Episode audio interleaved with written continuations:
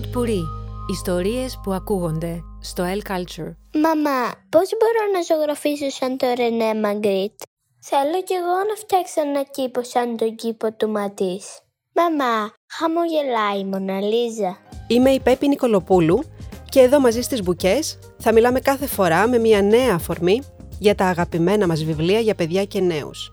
Μαζί μας ένας διαφορετικός κάθε φορά καλεσμένος για να συζητήσουμε και να διευρύνουμε την κουβέντα μας, να ανταλλάξουμε απόψεις, να προβληματιστούμε.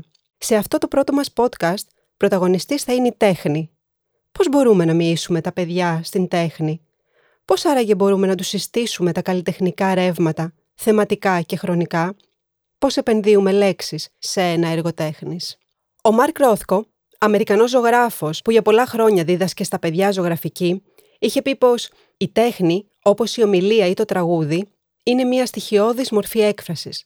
Και όπως ακριβώς τα παιδιά πιάνουν αμέσως μια ιστορία ή ένα τραγούδι, με τον ίδιο τρόπο μπορούν να μετατρέψουν την παρατηρητικότητα και τη φαντασία τους σε τέχνη. Δεν είναι λοιπόν ποτέ νωρίς για να μιλήσεις για την τέχνη στα παιδιά. Όχι με διδακτική πρόθεση, μήτε για να γίνουν μεγάλοι ζωγράφοι, αλλά για να δείξουμε έναν νέο δρόμο έκφρασης, έναν νέο τρόπο αντίληψης του κόσμου και των εικόνων γύρω τους. Σήμερα που οι εικόνες βρίσκονται παντού γύρω μας, στα τηλέφωνα, τα περιοδικά, τις εφημερίδες, στους δρόμους, στους σταθμούς, η ανάγκη αυτή είναι πιο επιτακτική από ποτέ. Γιατί μέσα από τις εικόνες, όπως άλλωστε και μέσα από τις λέξεις, σκεφτόμαστε, ονειρευόμαστε και αντιλαμβανόμαστε τον κόσμο γύρω μας. Ο Πικάσο κάποτε είχε δηλώσει πως οι άνθρωποι δεν καταλαβαίνουν πάντοτε την τέχνη, αλλά αυτό συμβαίνει γιατί τελικά κανείς δεν τους έμαθε τίποτα σχετικά με τη ζωγραφική. Τους μαθαίνουν να γράφουν και να διαβάζουν, να ζωγραφίζουν ή να τραγουδούν, μα ποτέ κανείς δεν σκέφτηκε να τους μάθει να κοιτάζουν έναν πίνακα. Και ο Φίλιπ Πούλμαν, ένας Βρετανός συγγραφέας που έχει τιμηθεί με πολυάριθμα βραβεία, είχε δηλώσει ότι τα παιδιά χρειάζονται τέχνη και ιστορίες και ποίηματα και μουσική όσο χρειάζονται αγάπη και φαγητό και καθαρό αέρα και παιχνίδι. Αν δεν δώσεις σε ένα παιδί τροφή, η ζημιά γίνεται γρήγορα ορατή. Αν δεν αφήσεις ένα παιδί να έχει καθαρό αέρα και παιχνίδι, η ζημιά είναι επίσης ορατή, αλλά όχι τόσο γρήγορα. Αλλά αν δεν δώσεις σε ένα παιδί τέχνη και ιστορίες και ποίηματα και μουσική, η ζημιά δεν είναι τόσο εύκολα ορατή. Είναι όμως εκεί. Έτσι σήμερα υπάρχει μια πληθώρα εμπνευσμένων βιβλίων τέχνης για παιδιά. Εγώ θα αναφερθώ σε βιβλία που κυκλοφορούν στην ελληνική γλώσσα, λόγω της νέας προοδευτικής τάσης στην προσέγγιση της γνώσης, περισσότερο βιωματικά, διαδραστικά. Πολλά χρόνια τώρα βλέπουμε να σχεδιάζονται πολλά και αξιόλογα εκπαιδευτικά προγράμματα στα μουσεία. Γι' αυτό και αυξάνονται οι εκδόσεις που είναι αφιερωμένες στην τέχνη. Είτε για να γνωρίσουν τα παιδιά θεματικά και χρονικά τα εκπαιδευτικά ρεύματα, είτε για να γνωρίσουν τους καλλιτέχνες και τη ζωή τους. Θα έλεγα ότι από τους εκδοτικούς οίκους και τα βιβλία τους που κυκλοφορούν για την τέχνη, ξεχωρίζω τις εκδόσεις Πατάκη και ένα βιβλίο τους που κυκλοφόρησε το 2017 με τίτλο «Γιατί η τέχνη είναι γεμάτη γυμνούς ανθρώπους». Είναι της Σούζη Κότζ σε εικονογράφηση Κλέρ Κόμπι και μετάφραση από την Κωνσταντίνα Καπανίδου. Ένα βιβλίο που βασίζεται σε ένα παιχνίδι ερωτοαπαντήσεων, αν μπορούσαμε να πούμε. Στις σελίδες του καταπιανόμαστε με ερωτήσεις όπως «Μα γιατί τόσα φρούτα?» όταν ένα παιδί κοιτάζει ένα πίνακα νεκρής φύσης, ή «Τι είναι αυτό που βλέπω ακριβώς?» Εμένα προσωπικά μου έχει συμβεί πάρα πολλές φορές να κοιτάω ένα πίνακα και να πηγαίνω να διαβάσω την περιγραφή ενός έργου για να καταλάβω τι θέλει να μου πει ο ζωγράφος. Ή «Γιατί να ζωγραφίσει κάποιος αυτή τη θέα?» Ένα βιβλίο γραμμένο σε απλή γλώσσα, με πολλές εικόνες από διάσημα έργα και πλούσιο περιεχόμενο που ενθαρρύνει τους νεαρούς αναγνώστες να εκφράσουν άφοβα τις ερωτήσεις τους, δίνοντας παραδείγματα, ώστε εν τέλει να νιώσουν ότι δεν είναι οι μόνοι που έχουν απορίες. Ένα ακόμη ενδιαφέρον βιβλίο που κυκλοφορεί από τις εκδόσεις Ψυχογιός είναι το «Ανακαλύπτω τα σπουδαιότερα έργα τέχνης». Με οδηγούς τη Μίνα, τη γάτα, και τις δίδυμες Άννα και Λάνα, τα παιδιά αναγνώστες κάνουν ένα ταξίδι γύρω από τους πιο διάσημους πίνακες και γλυπτά. Θα μάθουν πολλά για τον Λεωνάρντο Νταβίντσι, την Αναγέννηση, αλλά και το διάσημο πίνακά του, τη Μοναλίζα. Ποια ήταν και τι ακριβώς βρίσκεται πίσω από το διάσημο χαμόγελό της. Θα μάθουν για τη γέννηση της Αφροδίτης και το δημιουργό της, τον Σάντρο Ποτιτσέλη. Και φυσικά το βιβλίο αποκαλύπτει κάποια μυστικά που πολλοί από εμάς δεν γνωρίζουμε, όπως ότι τα μαλλιά της Αφροδίτης σε αυτό το έργο, τα φύλλα στο δέντρο και τα τριαντάφυλλα ήταν από αληθινό χρυσό. Οι εκδόσεις Μέλισσα επίσης έχουν αφιερώσει πολλούς από τους παιδικούς τους τίτλους στην τέχνη, όπως τα βιβλία που εκδίδονται σε συνεργασία με το ΜΟΜΑ, το Μουσείο Μοντέρνας Τέχνης της Νέας Υόρκης. Εξαιρετικό ενδιαφέρον έχουν τα βιβλία της Σαμάνθα Φρίντμαν, Ο κήπος του Ματίς και το Τι είδε ο Ντεγκά, σε απόδοση του Χρήστου Μπουλώτη, που και τα δύο βιβλία παρουσιάζουν το καθένα τα έργα των δύο καλλιτεχνών με ένα ευρηματικό τρόπο, παρακινώντας τους αναγνώστες να γνωρίσουν το έργο των καλλιτεχνών. Στο βιβλίο «Ο κήπος του Ματίς» παρακολουθούμε σε κάθε σελίδα την περιοδική ολοκλήρωση του έργου του Ματίς, της τεχνοτροπίας του και του χαρακτηριστικού του ύφους, και βλέπουμε μέσα από τις χρωματιστές χαρτοκοπτικές της Χριστίνα Αμοντέου να φιλοτεχνείται σιγά σιγά ένα από τα πιο γνωστά του έργα, που είναι ακριβώς αυτό, «Ο κήπος του Ματίς». Αγαπημένη νέα κυκλοφορία είναι το βιβλίο «Η Ιστορία των εικόνων» από τις εκδόσεις Καπών. Στο βιβλίο, που είναι χωρισμένο σε 8 κεφάλαια, κάνουμε ένα ταξίδι στην ιστορία των εικόνων με οδηγό μας στις συζητήσεις ανάμεσα στο ζωγράφο David Hockney και τον συγγραφέα Martin Gayford, οι οποίοι μιλούν με απλότητα και σαφήνεια. Έτσι γνωρίζουμε και διάσημους πίνακες όπως το γάμο των Αρνολφίν του Γιάννη Βανάικ, που σε διάλογο με τον πίνακα του Hockney, ζωγραφισμένο το 1970, ο κύριος και η κυρία Κλάρκ και ο Πέρσι, αρχίζουμε να σκεφτόμαστε ποια τα στοιχεία που κάνουν ξεχωριστούς κάθε έναν από αυτούς τους πίνακες, πώς εκφράζουν την εποχή τους και την κοινωνία μέσα στην οποία υπήρξαν. Σήμερα στη συντροφιά μας βρίσκεται η Άννα Μαρία Βλάση, εκδότρια αλλά και υπεύθυνη σχεδιασμού και υλοποίησης εκπαιδευτικών προγραμμάτων, όπως το πρόγραμμα με το όνομα Βιβλιοδιαπλάσεις. Τα τελευταία χρόνια συνεργάζεται με τον εκδοτικό οίκο Μέλισσα, αφού της ανέθεσε το σχεδιασμό προγραμμάτων εμπνευσμένα από τα υπέροχα και άρτια αισθητικής παιδικά βιβλία τέχνης του ΜΟΜΑ. Μια συνεργασία που της έδωσε φυσικά την ευκαιρία να επισκεφτεί το ΜΟΜΑ, να παρακολουθήσει τα προγράμματά του και να συνεργαστεί με την ομάδα του, όπου και διαπίστωσε η διεισόμαση, όπως μου είπε, τη δύναμη της τέχνης πάνω στα παιδιά. Καλώς όρισες, Άννα Μαρία. Σε ευχαριστώ πολύ που είσαι εδώ μαζί μας. Εγώ σας ευχαριστώ για την πρόσκληση και καλώς σας βρίσκω. Αλήθεια, Άννα Μαρία, ως ειδική, πώς μπορούμε τελικά να μιλήσουμε στα παιδιά για την τέχνη? Το πιο σημαντικό δεν είναι να μιλήσουμε για την τέχνη ως ενήλικες, ως γονείς. Το πιο σημαντικό είναι να πράξουμε μέσα από το ίδιο μας το παράδειγμα, μέσα από τις δραστηριότητες που επιλέγουμε, μέσα από το χώρο που διαμορφώνουμε σπίτι μας. Ήδη δίνουμε ένα πολύ καλό παράδειγμα στα παιδιά. Δηλαδή ένας γονιός που αγαπάει και την τέχνη και πάει σε μουσεία, που διαβάζει βιβλία, που πάει σε παραστάσεις θεατρικές, που ακούει μουσική σπίτι του. Νομίζω ότι αυτό είναι το καλύτερο. Προσφέρει το κατάλληλο έδαφος, δίνει τους σπόρους ώστε να μοιήσει το παιδί του στην τέχνη. Αυτό είναι το πρώτο βήμα, το πιο σημαντικό, έτσι, το παράδειγμά μας, που πάντα τα παιδιά μας ακολουθούν και κάτι παίρνουν από αυτό. Το δεύτερο είναι τελικά να το μοιήσουμε όμως και το ίδιο το παιδί. Δηλαδή πάμε μαζί του κάπου, πάμε σε ένα μουσείο, πάμε να ακούσουμε μαζί μουσική, πάμε σε μια συναυλία, πάμε σε ένα εργαστήρι. Άρα λοιπόν να του δώσουμε και εμείς το ερέθισμα όπου θα μπορέσει να ανακαλύψει την τέχνη και να έρθει πιο κοντά. Και το τρίτο είναι το πιο ίσως και σημαντικό, να γίνει ένας θετικός σύνδεσμος μεταξύ τέχνης και παιδιού. Δηλαδή από τη στιγμή που μοιραζόμαστε με το παιδί μας ένα κομμάτι της ψυχαγωγίας μας, ένα κομμάτι της ζωής μας, τελικά καταφέρνουμε και χτίζουμε στο παιδί μας μια θετική εμπειρία με όχημα την τέχνη. Οπότε αυτό του μένει. Η τέχνη ήταν κάτι που έκανα πολύ μαζί με τη μαμά μου, μαζί με τον μπαμπά μου. Το είχαμε σπίτι μας.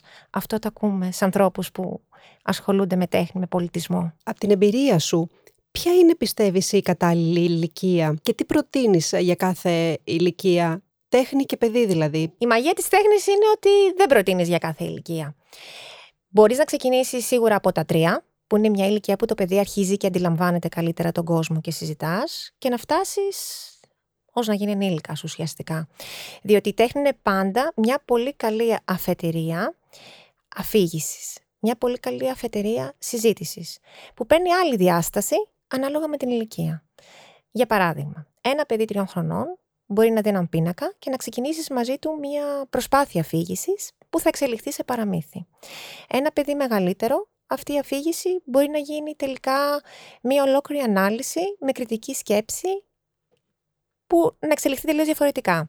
Και για να το πω πιο απλά, ας υποθέσουμε ότι έχουμε έναν πολύ αγαπημένο πίνακα, την Έναστρη νύχτα του Vincent Van Gogh. Ο ίδιος αυτός πίνακας μπορεί κάλλιστα να αξιοποιηθεί με ένα παιδί 5 χρονών και με ένα παιδί 15. Αλλάζει ο τρόπος προσέγγισης, αλλά το ερέθισμα είναι το ίδιο. Έτσι. Είναι λοιπόν ανάλογα με την ηλικία πόσα πολλά πράγματα μπορείς να γεννήσει ο πίνακας και μπορεί να αναπτύξει έναν άνθρωπο πνευματικά και να τον πάει παραπέρα. Άρα ένα βιβλίο τέχνης το διαβάζουμε με έναν συγκεκριμένο τρόπο, το ξεφυλίζουμε, το αφηγούμαστε, είμαστε πιο παθητικοί, πιο ενεργητικοί ως ενήλικες ή αφήνουμε το παιδί να το πάρει και να το κάνει δικό του. Πάντα με ενδιαφέρει να αφήνω ένα βιβλίο μπροστά σε ένα παιδί χωρίς να κάνω απολύτως τίποτα και να παρατηρώ λίγο πώς αντιδρά. Το ιδιαίτερο στοιχείο ενός βιβλίου τέχνης είναι ότι δεν μένεις μόνο στην ανάγνωση. Όταν έχεις μυθιστόρημα πρέπει να διαβάσεις, πρέπει να δεις τι γίνεται στην πλοκή. Έχεις αγωνία, αν λοιπόν το παιδί το διαβάσει και το βρει ενδιαφέρον, θα προχωρήσει στην επόμενη σελίδα. Ένα βιβλίο τέχνης μπορεί να λειτουργήσει τελείως διαφορετικά, διότι δεν διαβάζεις μόνο. Μπορείς να σταθείς σε έναν πίνακά του, μπορείς να τον χαζέψεις, μπορείς να βγάλεις ένα χαρτί και ένα μολύβι και να ζωγραφίσεις κάτι από αυτό. Μπορείς να ξεκινήσεις μία συζήτηση μαζί του αν στέκεσαι κοντά του και να συζητήσεις τι σ' αρέσει σε αυτό το πίνακα ή τελικά ποιος πίνακας αρέσει από όλους ή ποιος πίνακας δεν σου αρέσει. Άρα πάλι καταλήγουμε στο ότι η τέχνη έχει μία μαγεία να ανοίγει παράθυρα. Και ο καθένας μας μπορεί αναλόγως να στρίψει επίσης κάτι εκεί που θέλει. Δηλαδή, ακόμα και ένας εκπαιδευτικός, γι' αυτό και στην εκπαίδευση τέχνη είναι ιδιαίτερα προσφυλής στα τελευταία χρόνια, γίνεται το μαγικό όχημα σύνδεσης με σημαντικές θεματικές, με καλλιέργεια δεξιοτήτων σε πάρα πολλά πεδία. Άρα, ποια πρέπει να είναι τα βασικά χαρακτηριστικά ενός εκπαιδευτικού προγράμματος αφιερωμένου στην τέχνη? Το πιο σημαντικό είναι τελικά να αποτελέσει μια θετική εμπειρία για το παιδί. Θετική εμπειρία από τρεις απόψεις θα έλεγα. Από άποψη ψυχαγωγική, το παιδί να περάσει καλά, από άποψη πολιτιστική και από άποψη βέβαια παιδαγωγική, έτσι, να υπάρχει σεβασμός στο παιδί. Το άλλο είναι το δύσκολο θα έλεγα όταν σχεδιάζεις ένα πρόγραμμα, είναι να καταφέρεις το πρόγραμμά σου αυτό για την τέχνη να γίνει το νήμα σύνθεσης μεταξύ των προσωπικών βιωμάτων που κουβαλά το κάθε παιδί, των συναισθημάτων του, της προϋπάρχουσας γνώσης του, γι' αυτό και παίζει ρόλο εκεί η ηλικία που μιλάς, και της νέας γνώσης. Αν λοιπόν καταφέρεις όλα αυτά μαζί, νομίζω ότι έχεις πετύχει ένα επικοδομητικό πρόγραμμα. Τώρα, πώς το πετυχαίνεις, έτσι, υπάρχουν και τα όπλα και οι τεχνικές. Νομίζω το πιο σημαντικό είναι τελικά το πρόγραμμά σου να είναι διαδραστικό. Δηλαδή, να αγκαλιάζει τις αισθήσεις, να εντάσεις δράσεις, σύντομες σχετικά, οι οποίες να μπορούν να απευθύνονται και να ξυπνούν πολλούς τύπους παιδιών. Υπάρχουν παιδιά που είναι λεκτικοί τύποι, παιδιά που είναι οπτικοί τύποι, παιδιά που είναι κιναισθητικοί. Άρα αξιοποιούμε στη φαρέτρα μας παιχνίδι, θεατρικό παιχνίδι, ζωγραφική, κατασκευές, ήχους, συνεργατικότητα σε ομάδες. Υπάρχουν διάφορα λοιπόν κολπάκια θα έλεγα που δίνουν πνοή στο πρόγραμμα. Και υπάρχει, πιστεύεις, μια μαγική, θα έλεγα, συνταγή για το πώς να είναι δομημένο ένα παιδικό βιβλίο αφιερωμένο στην τέχνη? Νομίζω ότι σε αυτό απάντηση μας δίνει ουσιαστικά τα βιβλία έκδοσης της Μέλισσας σε συνεργασία με το Μουσείο Μοντέρνας Τέχνης της Νέας Υόρκης, με το περίφημο ΜΟΜΑ. Αυτοί οι άνθρωποι έχουν καταφέρει να συνδυάσουν άψογα τη μορφή και το περιεχόμενο και να μας μιλήσουν για τέχνη. Ως προς τη μορφή, ένα παιδικό βιβλίο τέχνης οφείλει καταρχήν να είναι καλέσθητο. Τι σημαίνει καλέσθητο? Καλή ποιότητα χαρτιού, καλή εκτύπωση, αρμονικά στημένες σελίδες, δηλαδή ένα ωραίο δέσιμο μεταξύ κειμένου, εικόνας, τεχνάσματα στο πώς τραβάμε την προσοχή ενός παιδιού. Η μορφή λοιπόν παίζει πολύ μεγάλο ρόλο, πώς είναι δηλαδή το ίδιο το αντικείμενο, το ίδιο το αγαθό στα χέρια που το πιάνει ένα παιδί. Και το δεύτερο βέβαια πολύ δύσκολο είναι το περιεχόμενο, πώς τελικά, πώς θα περάσουμε για το Ματίς θα πω εγώ που έχω δουλέψει, για τον Ντεγκά, για τον Μαγκρίτ, πώς θα περάσουμε τον υπερρεαλισμό σε ένα παιδί, είναι πάρα πολύ δύσκολο, χωρίς να το βαρύνουμε με πληροφορίες που μπορεί να το αποτρέψουν. Αυτό που έκανε το ΜΟΜΑ και νομίζω είναι πολύ πετυχημένη τεχνική, πάτησε σε συγκεκριμένες φάσεις από τη ζωή του ίδιου του καλλιτέχνη. Και μέσα από τη φάση αυτή τη συγκεκριμένη της ζωής του, μας εξηγεί πώς τον επηρέασαν οι συνθήκες είτε της εποχής του, είτε οι προσωπικές του, ώστε να εξελίξει μία τεχνική του και να ξεχωρίσει. Για παράδειγμα, στο Ματίς, διαλέγει τη φάση που ο Ματίς είναι 70 χρόνων, είναι η φάση που είναι πλέον ανάπηρος σε ένα καροτσάκι. Το βιβλίο ξεκινάει ακριβώς με αυτό το καροτσάκι και πώς τελικά προχώρησε στην τέχνη των ψαλιδιστών μέσα από ένα τυχαίο γεγονός όπως παρουσιάζεται στο βιβλίο, αλλά το οποίο στην πραγματικότητα είναι άμεσα συναρτημένο με τον ανακουφιστικό ρόλο που έπαιξε η τέχνη των ψαλιδιστών στα δύσκολα χρόνια που πέρασε τότε. Άρα λοιπόν αυτό το ότι ο ίδιος ο ήρωας, ο ίδιος ο καλλιτέχνης γίνεται πρωταγωνιστής και τον βλέπουμε στο χρόνο και στο χώρο και πώς εξελίσσει τεχνική, ιντριγκάρει τα παιδιά. Νομίζω ότι το άλλο πολύ πετυχημένο είναι πώς περνάς τελικά και τους πίνακες ενός καλλιτέχνη. Δηλαδή τι κάνεις ως εκδότης, βάζεις τους πίνακες, απλώς κάνεις μια εικονογράφηση που είναι αντιγραφή των πινάκων του, είναι μεγάλα ερωτήματα σε έναν εκδοτικό οίκο. Το μόνο αυτό το οποίο έκανε με έναν ιδιαίτερο τρόπο είναι ότι συνδυάζει και τα δύο. Δηλαδή βλέπεις υπάρχουν οι εικόνες του σύγχρονου εικονογράφου που είναι πολύ κοντά στην απόδοση της πραγματικότητας με τη λεπτομέρεια δοσμένη, το αντικείμενο, η μορφή, ώστε το παιδί να εξοικειωθεί με αυτό που διαβάζει στο κείμενο και αμέσως μετά συχνά τοποθετεί τον πίνακα του καλλιτέχνη, ώστε μέσα από αυτό το τέχνασμα το παιδί ουσιαστικά και καθώς ξεφυλίζει το βιβλίο αντιπαραβάλλει την άλλη ματιά, τη ματιά του καλλιτέχνη. Βλέπει την πραγματικότητα, πάει στην επόμενη σελίδα, ή λίγο πιο δεξιά, ή λίγο πιο αριστερά και βλέπει τη ματιά του Ντεγκά, τη ματιά της Κουσάμα, της γιαγιόη Κουσάμα, τη ματιά του άντρη Ματίς.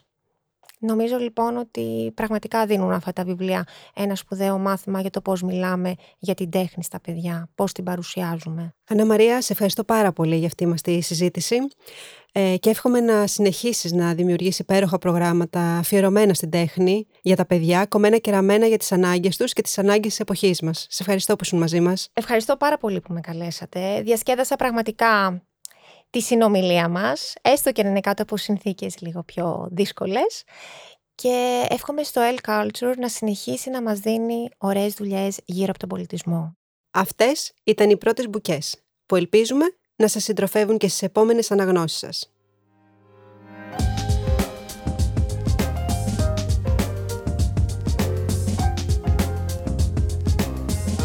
Pod Pourri. Ιστορίες που ακούγονται στο L Culture.